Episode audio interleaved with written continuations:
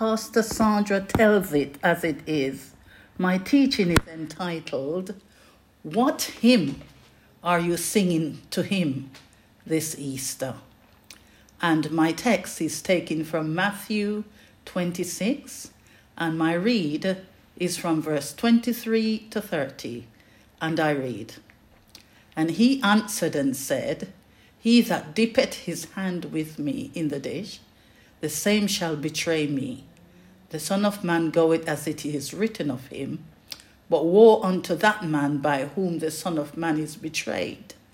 It had been good for that man if he had not been born. Then Judas, which betrayed him, answered and said, Master, is it I? He said unto him, Thou hast said. And as they were eating, Jesus took bread and blessed it and brake it and gave it to the disciples and said, Take, eat, this is my body. And he took the cup and gave thanks and gave it to them, saying, Drink ye all of it. For this is my blood of the New Testament, which is shed for many for the remission of sins. But I say unto you, I will not drink henceforth of this fruit of the vine until that day when I drink it new with you in my Father's kingdom.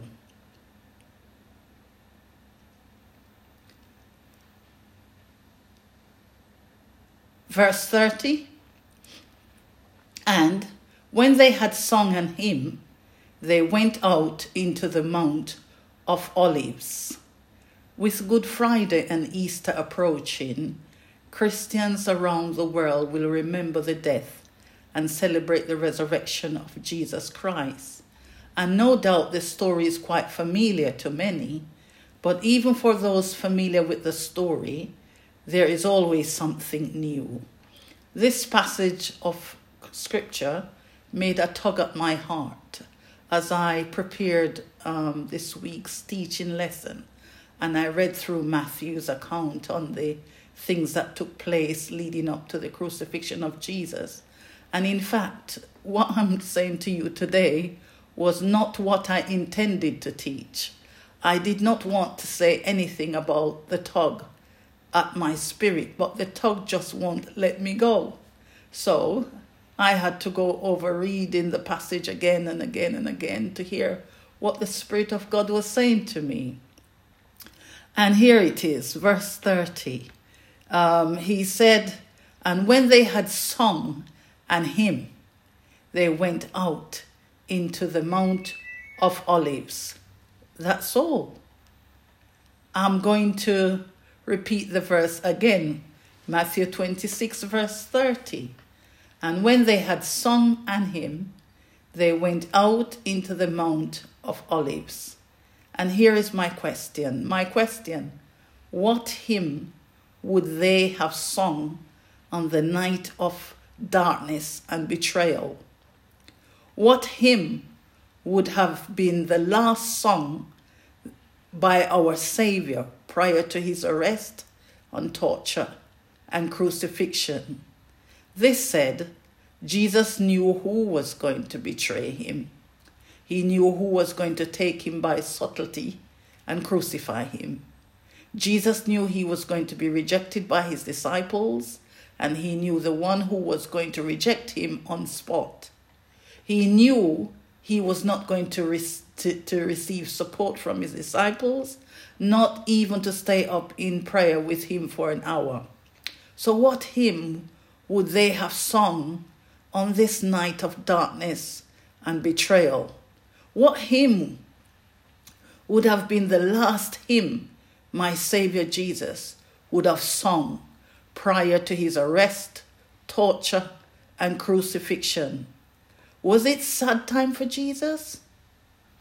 Well, we know from Scripture, um, Scripture tells us Jesus was 100% God. Also, he was also 100% man.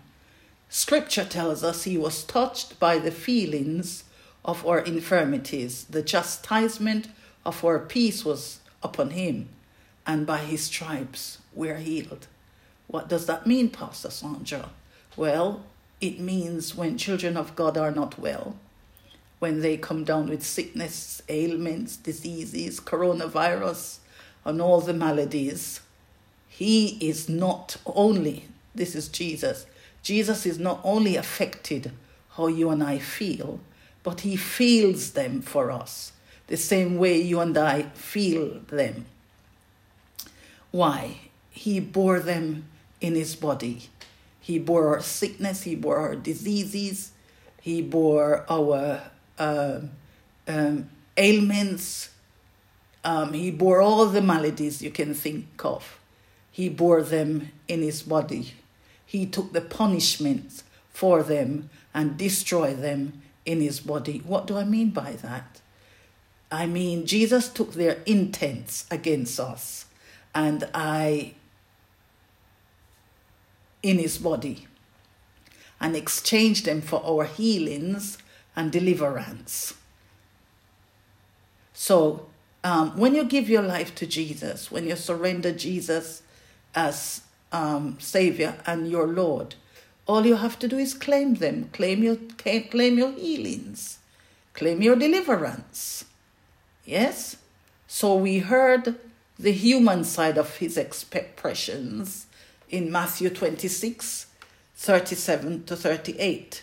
The Bible let us know he took with him Peter and the two sons of Zebedee and began to be sorrowful and very heavy. Then saith he unto them, My soul is exceeding sorrowful, even unto death. Tarry ye here and watch with me. And we hear again in, in, in Matthew chapter 27, verse 46, where Jesus cried, My Father, my Father, why hast thou forsaken me? And to the spirit side, he tells Papa God, Not my will, but let your will be done. So he took the beatings and he didn't say a word. He took the jibes and derogatory words that were hurled at him he didn't utter a word. He took slurs and spats and slaps. He did not utter a word. He took jeers and the digs and jabs. He did not utter a word. He took the betrayals and rejections by his disciples. He did not say a word. He sat with them and washed their feet with all his love. He fed them with his body and his blood, even though he knew one was going to betray him with a kiss, and one was going to take an oath publicly to deny him, and he did not say a word.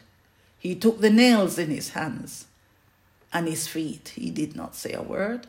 He took the thrust this, that was of the swords in his side. He did not say a word. He, he took the crown of thorns that were cur- curled up and thrust on his head. He did not say a word. He ministered in the bloodiest and most humiliating state that ever recorded in history to grant paradise to a deserving thief next to him on the cross. He didn't say a word. That was the God side that endured um, the pain the God side that he endured. So the question again, children of God, what hymn would they have sung on the thick of darkness and betrayal and the list above that I've just read out on that night? What song would have been sung for the last by our Savior prior to his arrest, torture, and crucifixion? where he cried out, Father, my Father, why hast thou forsaken me? What hymn would they have sung on the Passover supper before darkness and betrayal? What song would be the last song that they sung by our Savior prior to his arrest, torture, and crucifixion? children of God have come to submit to you that the Passover hymn was a glorious hymn. The Passover hymn that they sang was a magnificent hymn. It wasn't a sad hymn at all. In case you're thinking, oh God, it is, it, it, it, this, what hymn could they have sung anyway? I've come to submit to you that the Passover hymn was the most glorious hymn. Why? I have two meanings for the hymn that they sung for you. And the two words are the Greek words homni, homnio, and humus. So it's homni and humus. Yes? And homni and humnos means to celebrate God in a song and to sing to God a hymn of praise. Hallelujah. So, can you see what I'm saying, children of God? The Passover hymn was the most loaded of all the hymns scripture can ever record. Uh, they sang a hymn and it was loaded with power. It was loaded with the power of God. It was loaded with glory to God. It was loaded with honor to God.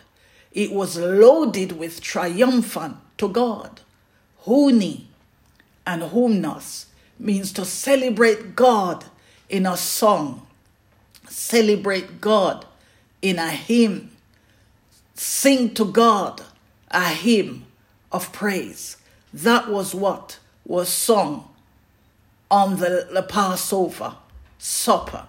There was no need for Jesus to be sad. Why? He was prepared for it. Children of God, he was prepared for it. Watch this. Matthew chapter 2, I want you to turn your Bibles to Matthew chapter 2, and we're going to read from verse 6 to verse 13. Verse 6 to verse 13. And I read.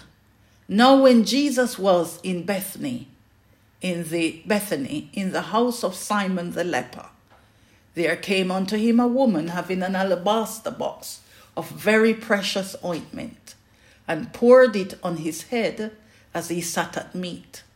But when his disciples saw it, they had indignation, saying, To what purpose is this waste?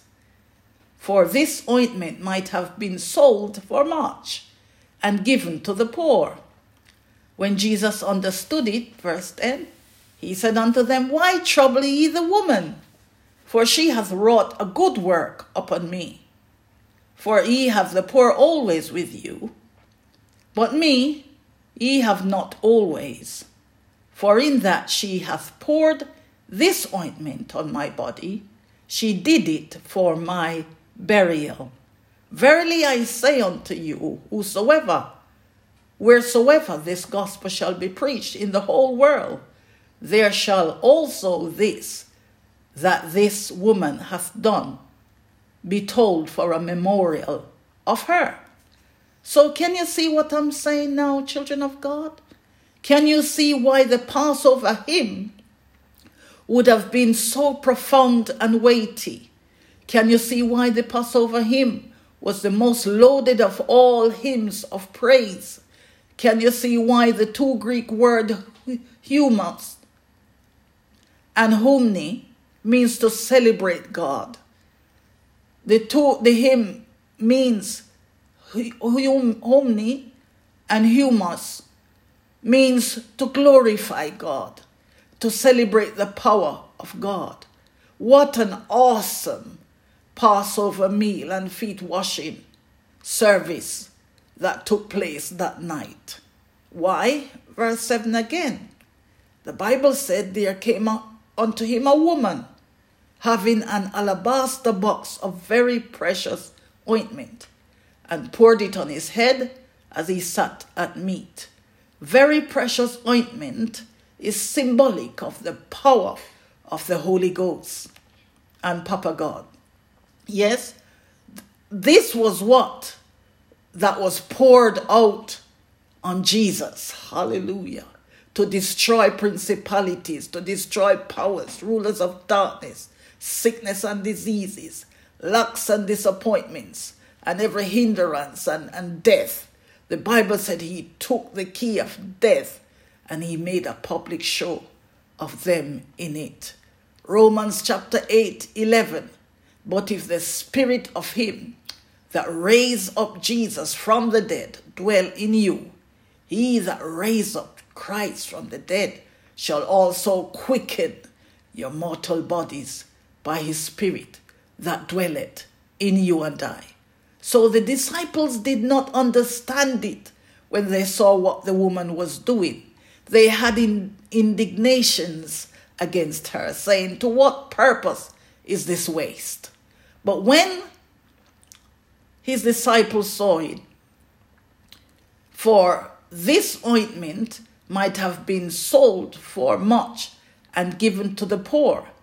But Jesus, who understood his death, Jesus, who understood his burial, Jesus, who understood his resurrection, retorted in verse 10. What did he say? Why trouble ye the woman? For she hath wrought a good work upon me children of God have come to announce don't trouble the woman. I repeat, don't trouble the woman. I repeat again, don't trouble the woman. The woman understood the reason for the pouring, the pouring of the ointment on the head of Jesus. If you notice, it starts first from his head. Yes, from the head. The woman understood the reason for the pour, pouring. She understood why she had to turn up at the house despite the indignation. And I can just imagine the disciples. I can just imagine their eyes. I can just imagine their remarks. I can just imagine their behavior. But she came to do what she has to do. Amen. And the Bible said that she, the woman understood the reason for the pouring. She understood why she had to turn up at the house where Jesus was. Why? She understood the reason for the pouring. Don't trouble the woman. Yes, don't trouble the woman. Amen. Why? Because Jesus said in verse 12, For in that she hath poured this ointment on my body, she did it for my burial. Praise the Lord. Praise the Lord. That was the power of the Holy Spirit of God that was poured upon Jesus. Amen. To prepare him for his death, to prepare him for his breast burial, and to prepare him for his resurrection. May you receive this today, children of God, as you listen. And I am going to pray. Father God, thank you once again for these teachings and explanation into the scripture text. As we celebrate and commemorate Easter, we thank you for Easter and the meaning of Easter. We thank you for Jesus and what he has done to secure a ransom for our relationship with you, Papa God. We thank you, Jesus, for shedding your blood and becoming propitiation and atonement for our sins so we can have life and live our life more abundantly. I pray for every child of God who listens to this podcast that they will make their election sure because of what Jesus has done and the price he paid to be our Savior and Lord. Your word said, when we hear your voice, we must not harden our hearts. We pray that this podcast will touch the hearts of your children, remove the stones and the clutters and the hardness from their hearts, and for them to grant Jesus the opportunity to live his life through them so they can sing from the same hymn sheet this Easter. I pray your protection by the shedded blood and the peace of God over all your children on the globe, far and near, across the world, this Easter. This I ask in Jesus' name. Amen. God bless you. Pastor Sandra checking out and we'll come back to you next week. God bless you.